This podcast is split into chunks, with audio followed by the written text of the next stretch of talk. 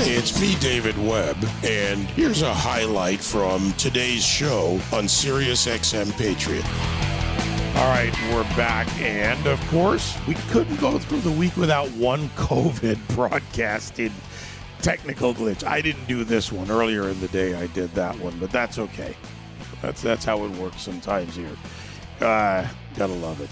Uh, joined out by Darren Selnick from Concerned Veterans for America. Uh, we continue to follow these issues when it comes to the VA, and in this case, curious case of how they count when it comes to wait times, uh, where you have the third anniversary of the Mission Act uh, and the passing of that bill. Darren, good morning. Welcome. And let's dive right into the facts. Good morning, David. Thanks for having me on again. So let's go into this wait time issue. There's a number of things on our on our table today to talk about, but how they're canceling appointments, how they're calculating wait times. You know, it's the old how they count. What's going on here? Well, it's been very interesting. We've gotten lots of reports um, from veterans about the latest wait time scam, and it echoes back to 2014 with with Phoenix and veterans not getting their care then. Basically, what the what the new scam, which is like the old scam, is is uh, the wait time is say 20 days. So the VA schedules you an appointment for day 19. Day 18, they call you up and cancel your appointment, and then schedule you another 18, 19 days out. Or for a specialist, it could be 7, 27 days. They do this over and over, and then they reset the clock, and then they say they have a low wait time. Um, that's totally illegal. Uh, they can only reset the clock if you cancel it. But once again, it's it's the way. I've also heard that you know they uh, they have not been tracking accurate wait times um, with the systems, and we know that because they will not report it. It's from day of request, so they've been monkeying with that as well. Um, as a matter of fact, there was a entire ten bipartisan congressional um, delegation in the state of Washington that, that highlights the problems. Veterans have experienced long wait times for appointments at VA facilities as well as with community providers.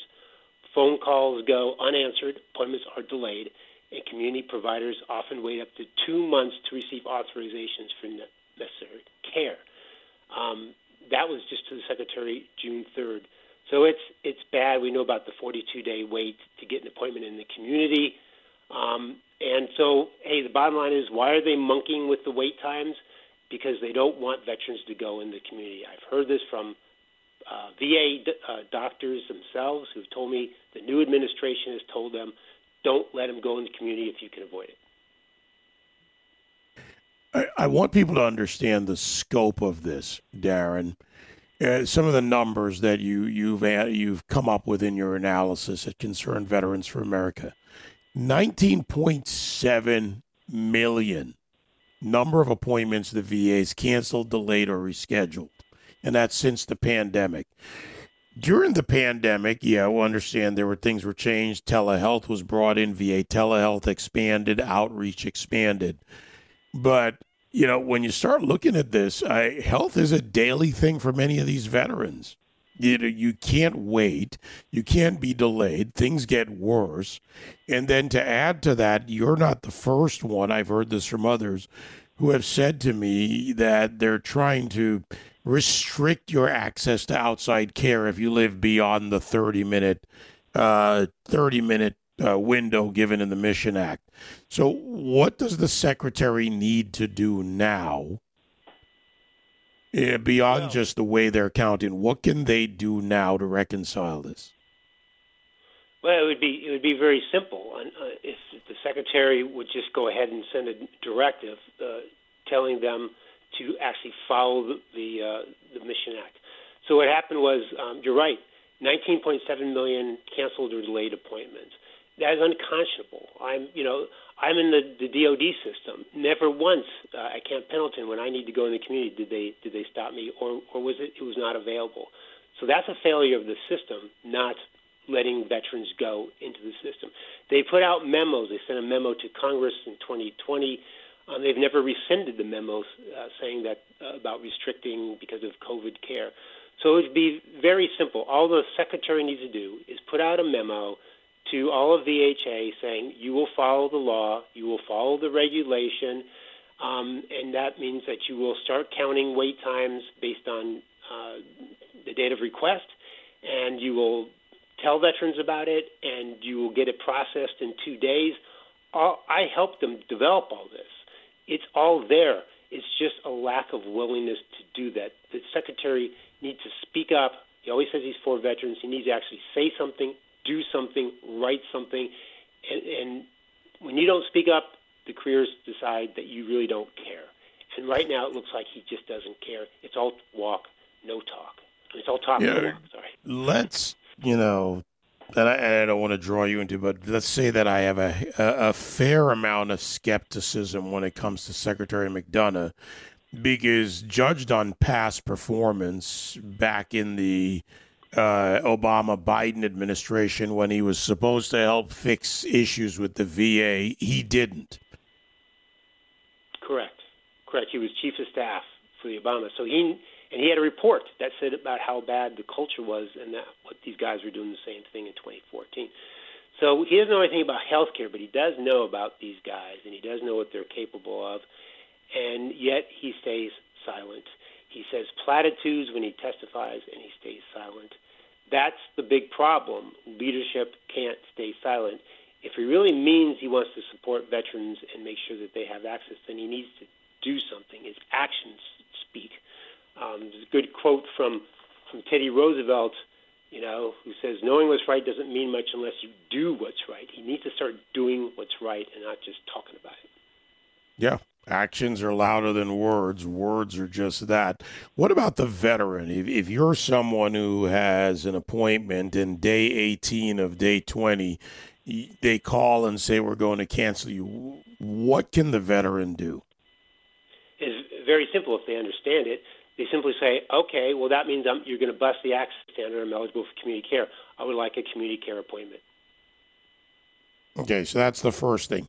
You say there's an effort to push them not to do this, and I've heard this from others as well. Not at every VA, but at you know a number of VAs. So if that's the next response, uh, how does the veteran proceed? Well, the veteran should veterans should request a community care and questions should document the conversation and ask for the authorization and referral. Um, you got to get a paper trail because these guys can be be tricky. Um, if they don't get it, uh, then they can do an appeal. That becomes a, a whole rabbit hole. Uh, I have found that when veterans understand what to ask for, they're much more likely to get it than veterans who don't don't do that. So when I've coached veterans on it, so simply saying, "Hey, you know, per the regulation, you're busting the access standards. You have to give it to me. I want it. Put in the consult and send that to me. Um, you know, then you'll get your response. If if you don't get the proper response, um, then you need to do like the veterans are doing in the state of Washington. Tell your member. Get those members to put pressure. It's the only thing that gets these guys going is when there's lots of pressure on them, vocal pressure. Tell your media, tell your congressman, um, tell your veterans organization, put the pressure on these guys to do what's right. The number one thing is know your rights, state your rights, and ask for what you have the right to. So let's talk about the Mission Act now and where we are. We're talking a three year anniversary this month, uh, two years of implementation. How would you assess it? Again, given our current conversation, how would you assess the Mission Act then and now? Well, the Mission Act improved things for a while. Structurally, it's all there, but unfortunately, what we have seen uh, since first when COVID started, the careers started using that as a cover to not do what they want, and and then when the new administration came in, I would say we're in a very big downhill slide for all the key components um, on Mission Act. Uh, in the caregivers program, uh, caregivers and veterans who need caregivers are having big difficulty actually getting the caregiver support. On the community care, like we just talked about, there's been a, uh, an effort, not just with access standards, but best medical interest. Um, and when you have chief of staffs and, and frontline doctors saying, hey, under the previous administration, no problem get community care, this administration has told us not to, That's very, very serious. Uh, I know on the Hill they keep asking for proper wait times and what are you doing about this? They can never get an answer. They can never get a plan. Um, so yeah, the the Mission Act provided all the framework structure, the law, the regulation for veterans to get timely, quality care. Unfortunately, the current administration and the current careers care more about asking for money and building up their empires of staff than actually providing the veterans what they need. So um, I would say Mission Act was an A at first. It started sliding down to a B and C. It's down to a D. I hope it doesn't go to an F. Darren Selnick on the line with me, veteran and senior advisor at Concerned Veterans for America. Let's talk about the VA for a moment. Uh, with the Mission Act, uh, there was a commission created, a, a process to assess the facilities. There were a lot of facilities that needed updating. Uh, there are many that were updated, uh, you know, so it's it's it's a mixed bag.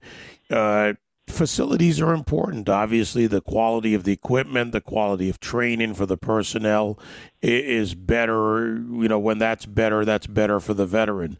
From a facilities point of view, uh, how would you summarize where the VA is today?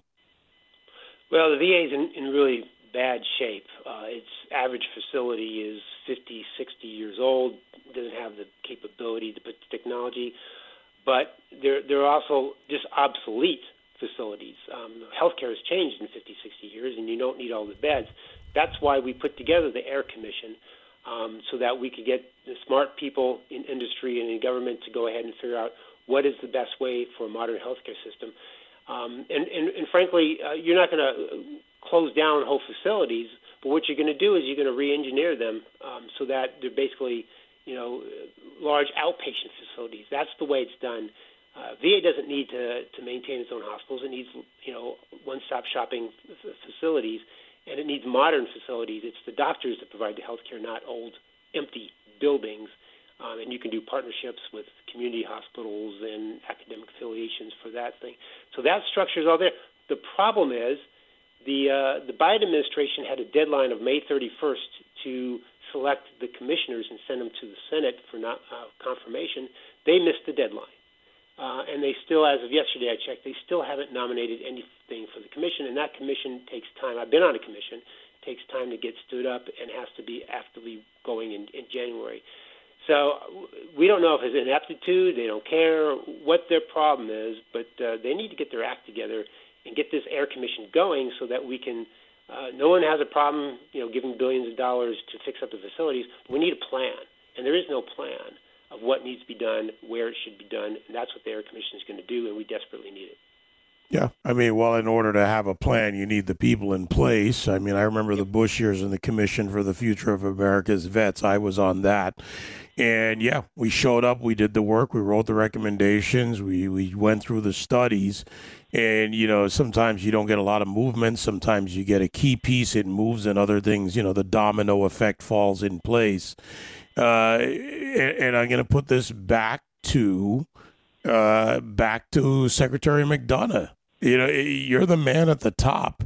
I don't expect the white house to watch everything yeah it's the it's a responsibility but it would seem that the va secretary would be the one saying i need these things in place yeah, uh, having worked at in the White House and at the highest levels in the VA, the White House depends on the VA secretary and staff to say, "Hey, this is the deadline. Here's the recommendation." Um, and so it's just you know, and and look, Congress has been telling them for months, you got to get this done. They suggested names to them, but it's just it's just the somewhat of an incompetence. Yeah, the secretary needs to get his act together and needs to kick some butt if, if people underneath him are not doing what he needs to do. Um, time's a wasting, and uh, veterans are hurting because of it. All right. Well, we'll keep an eye on this and on so many other issues, Darren. But this is what we're here to do. And I'll tell you that I have a few conversations with some deputies coming up in the next day or two, and I'll leave it at that off air. But uh, touch base with me again. I'll bring this up in a call that I have at 3 p.m. today. That's you know fantastic, and and look, there are solutions to this. One of the solutions is veterans need the choice to go outside the VA system. There's some great legislation by uh, Representative Steube and, and Biggs that would give them full choice, just like I have in DOD and, and every one of your listeners probably have. So there's solutions. We need to focus on the solutions and, and push them and get some good leadership in the Hill to, to advance this. And I really appreciate uh, you highlighting this on your show. Well, we'll do more than highlight it. I'll talk to them about it. Darren, we'll keep working together, all of us out there who have this access. Thank you. Thank you so much. Appreciate it. Darren Selnick, veteran and senior advisor at Concerned Veterans for America at CV, the number four, A.org. Uh, you'll see the studies, the facts, the numbers uh, that we just discussed. 866 95 Patriot 957 2874. I'll be right back.